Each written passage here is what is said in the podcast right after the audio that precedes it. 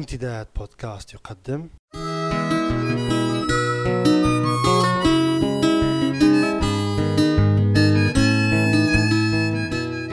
رسالة من لندن. مع جمعة بوكليب.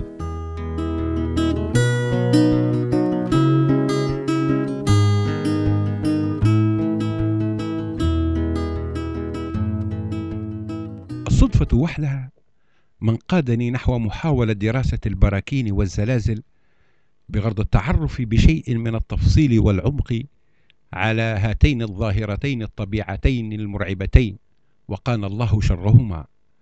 والحقيقة أنني قبل انبثاق تلك الصدفة لم تكن البراكين والزلازل لتعنيني في شيء اتساقا مع ما ينصح به المثل الشعبي الذي يقول ابعد عن الشر غنيله ولم أسمع بكلمة زلزال للمرة الأولى بشكلها المخيف إلا في عام 1963 حينما حدث زلزال في مدينة المرج بشرق ليبيا. حينها عرفت الكلمة وأدركت معناها ودعوت الله أن يقين شرها.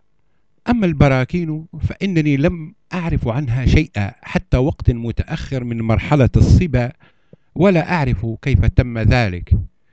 والواقع أن معرفتي كما سبق لي القول ظلت على حالها البسيط ولم تتطور في هذا المجال لسنوات طويلة حتى حدث ذات يوم أن طلب مني ابني الأكبر وكان آنذاك تلميذا في نهاية المرحلة الابتدائية تقريبا أن أساعده في أداء واجب مدرسي يتعلق بمشروع حول الزلازل والبراكين.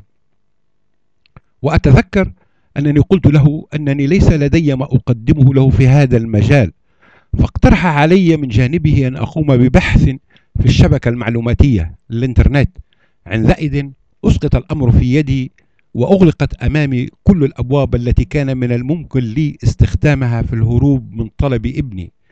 وبالفعل نهضت من مكاني واتجهت نحو جهاز الحاسوب وبدأت المهمة بتثاخل وكسل ثم وعلى غير ما كنت أتوقع سرعان ما بدا اهتمامي وفضولي يتزايدان بشكل أكبر ووجدتني بعد ساعات منخرطا بالكامل في البحث والقراءة بنهم للمعلومات المثيرة والحقائق الكثيرة التي بدأت تظهر لي. وأعترف أنني مدين لتلك الصدفة الطيبة بكل ما أعرفه من معلومات عن هاتين الظاهرتين المثيرتين للفضول والرعب في آن. إذ عرفت أن الزلازل والبراكين أنواع وعرفت أيضا أي أنواعها أشد خطرا وأيها أقل شأنا وعرفت أيضا أن أمنا الأرض حتى وإن بدأت على السطح هادئة ومستكينة فإنها تحت سطح تلك القشرة الخارجية تلتهب نارا وتضطرم غضبا لأسباب قد لا يكون هذا البرنامج مجالا مناسبا للخوض فيها. وعرفت أيضا أن الخوف البشري من هاتين الظاهرتين الطبيعيتين المرعبتين خوف مشروع ومبرر. بعد أن اطلعت وأدركت على ما تحدثانه من أضرار وكوارث. والحقيقة التي لابد لي من الإقرار بها أنني قبل الخوض في معرفة هاتين الظاهرتين كنت وبشكل غريزي أخشى البراكين أكثر من الزلازل بعد أن رأيت رأي العين في التلفاز أنهارا من سعير تجري حارقة وملتهمة للأخضر واليابس وتمنيت على الله أن يجنبني لهيبها في الدنيا الفانية والآخرة الباقية. وكنت خطأ أظن أن الزلازل هي الأخطر لأنها لدى حدوثها قد تضرب مناطق كثيرة بسبب انتشار تأثير الهزة حدثت واعتبرت خطأ أيضا أن البراكين محلية التأثير ولا يتجاوز مدى ما تحدثه من أضرار للجهة التي تتواجد بها.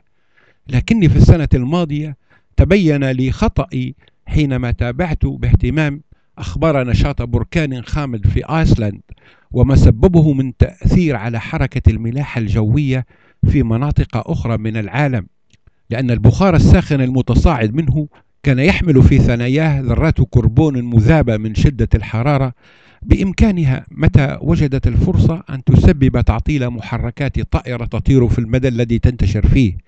لذلك السبب تعطلت حركة الملاحة الجوية في عدة أقطار قريبة لآيسلاند وأخرى بعيدة عنها لأن الرياح حملت تلك السحب البركانية إليها.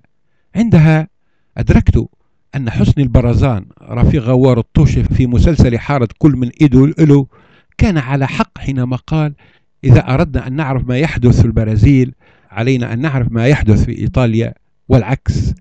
ولعل هذا أيضا يفسر اهتمام دول العالم بتتبع ورصد ما يحدث في جوف أمنا الأرض من اضطرابات وآلام ومراقبتها والتنبؤ باتجاه حركتها وغيرها من الأمور التي صارت الآن.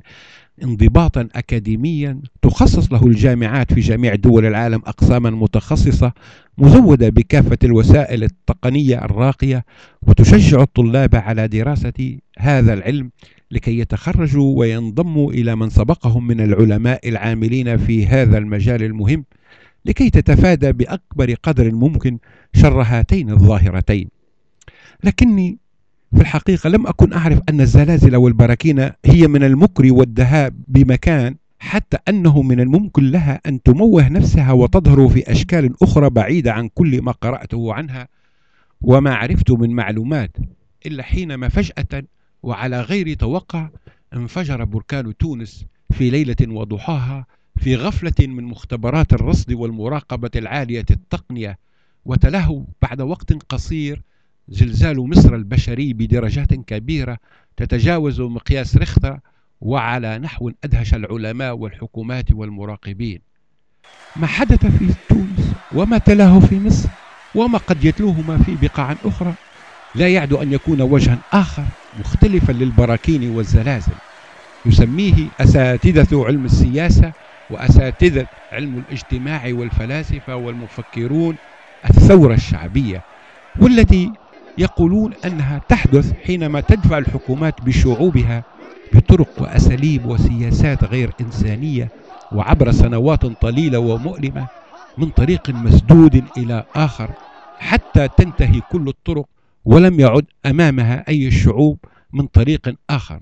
عندها تكتشف هذه الشعوب أنه ليس لديها ما تخسره سوى أغلالها إن توقفت عن سماع أوامر الحكومة بالسير وقررت السير في طريق من اختيارها.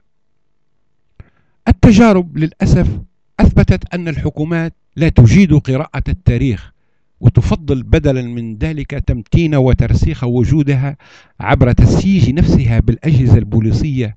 وتنسى تماما أن البراكين الخامدة والزلازل حين تحدث تأتي من العمق المنسي للأرض. دون اهتمام بما يكون موجودا فوق الأرض من سياجات أو أسوار أو قلاع. وحتى نلتقي مجددا أتمنى لجميع المستمعين قضاء أوقات طيبة ومفرحة. يسبق كلامنا سلامنا يطوف على السامعين معنا. عصفور محندق يزقزق كلام موزون وله معنى.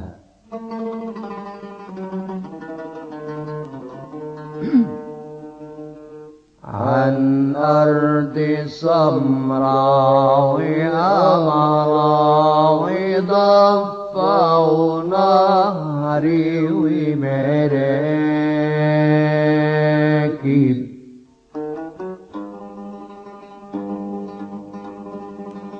ورفاق مسيرة عسيرة وصورة حشد. ومواكب في عيون صبية بهية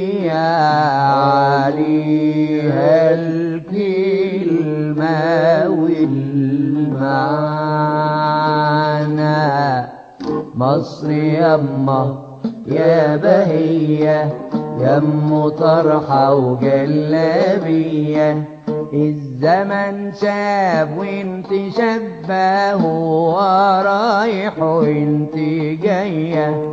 مصر يما يا بهية يم طرحة وجلابية الزمن شاب وانت شبه هو رايح وانت جاية جاية فوق الصعب ماشية. فات عليكي ليل ومية واحتمالك هو هو وابتسامتك هي هي.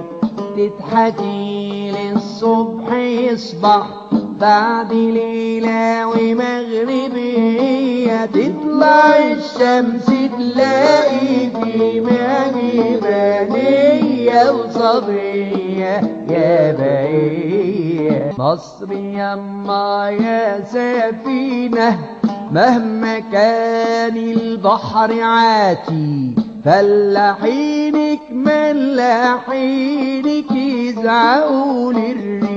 يواتي مصر يما يا سفينة مهما كان البحر عاتي فلاحينك